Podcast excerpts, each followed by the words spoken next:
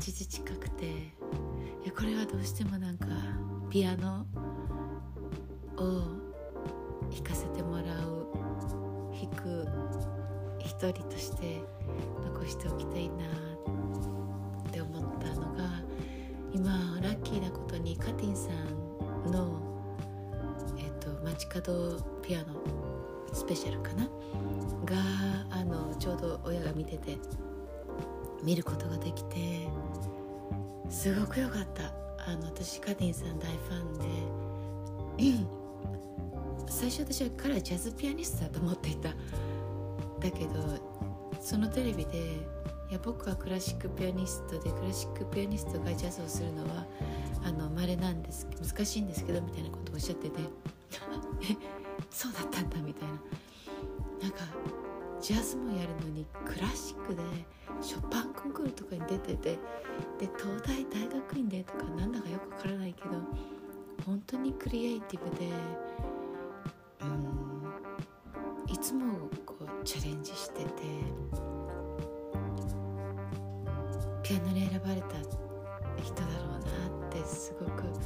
すごく感じるしすごく応援したいし彼が言う発言する言葉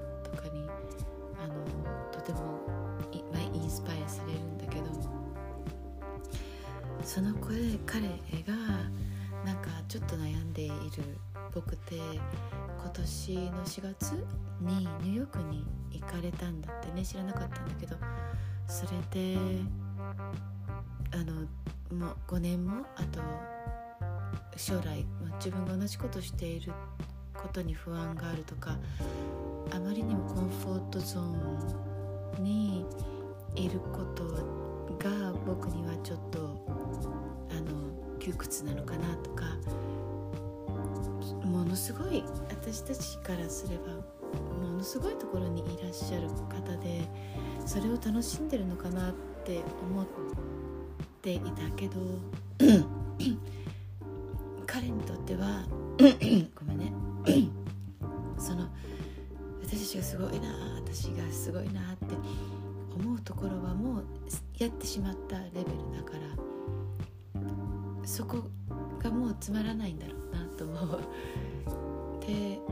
もっとじゃあどこに道がない同じような道を歩いてる人がいないだってあんなに本当にクラシックが素晴らしくて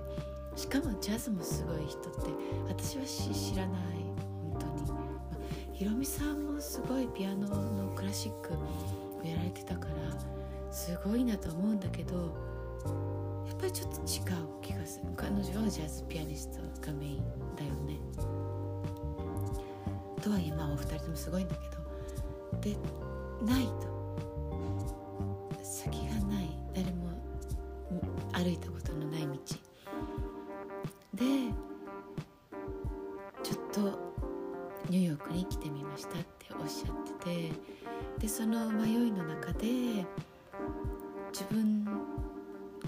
まあ彼がねとてもあの好きな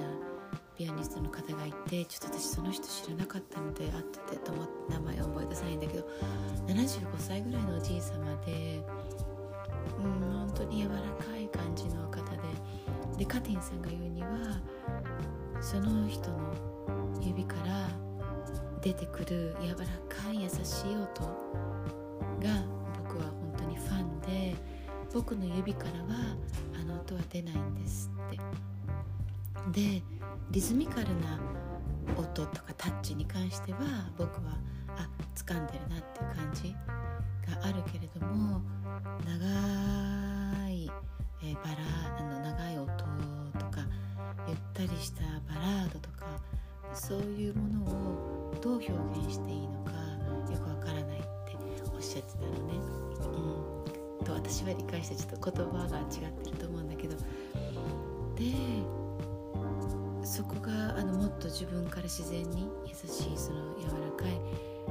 バラードの優しい音とかが出てくるといいなっておっしゃってて。でそのまあそのタッチがよく出てくるショパンのバラードの2番「タタタタタララタタララララララリラララリララララリラララララってすごく素敵なあの曲で私もちっちゃい時弾いたとか思ってあんなにすごく弾いて弾けてないけどまあ激しいところもあるんだけどそれをその彼が憧れるピアニストの方に聞いてもらったんだよねそしたらそのおじい様が「もう本当に素晴らしかった」って。もう本当にもうべた褒め本当に素晴らしかったっておっしゃってて。であの今あなたが続けていることをそのまま続けるのが素晴らしいって言ってたんだよね。でそれを聞いた時に私は本当にブラジルでもそうやって人たちばかりに会ってきたなっていうことを思い出したのねなんかなんて言うんだろう。ポルトガル語だとあの母水したあの「カミニョセールとあなたはあの正しい道にいるっていう母水したのカミニョセールトっていうことが多いんだけど私がどんなレベルであろうとどんな状態であろうとうした方がいいよとかああした方がいいよとかっていう人はまああのレッスンとかでねはあるよ。でも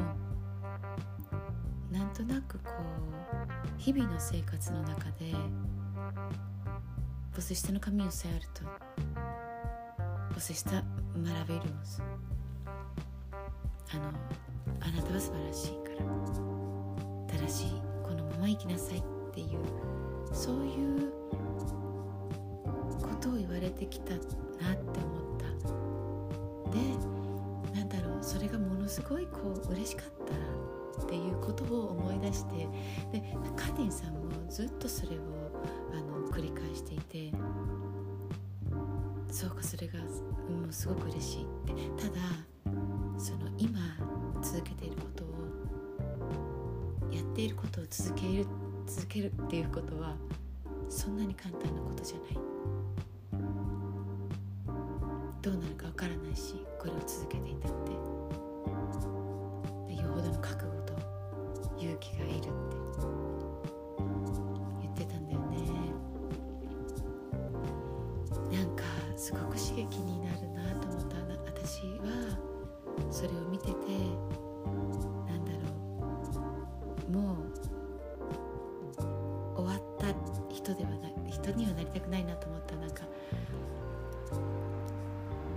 なんて言うんだろう。挑戦するっていうことがどういう形になっていくのかっていうのは分かんないけどでもあの時こういうことがあったよね。ああした方がいいよねとかなんかその過去形の人を過去形のことを言う人にはなりたくないなと思った。どんな形であれチャレンジを続けていきたいなって見てて思った。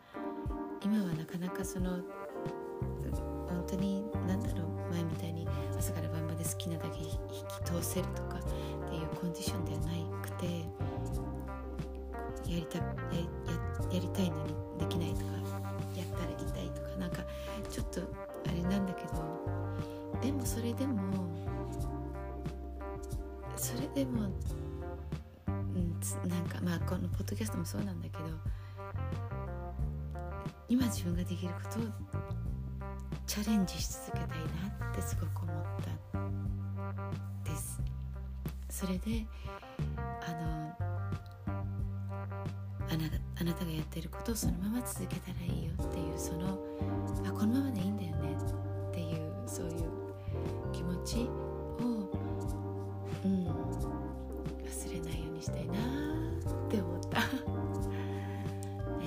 以上です。ちょっと初めての夜のメッセージ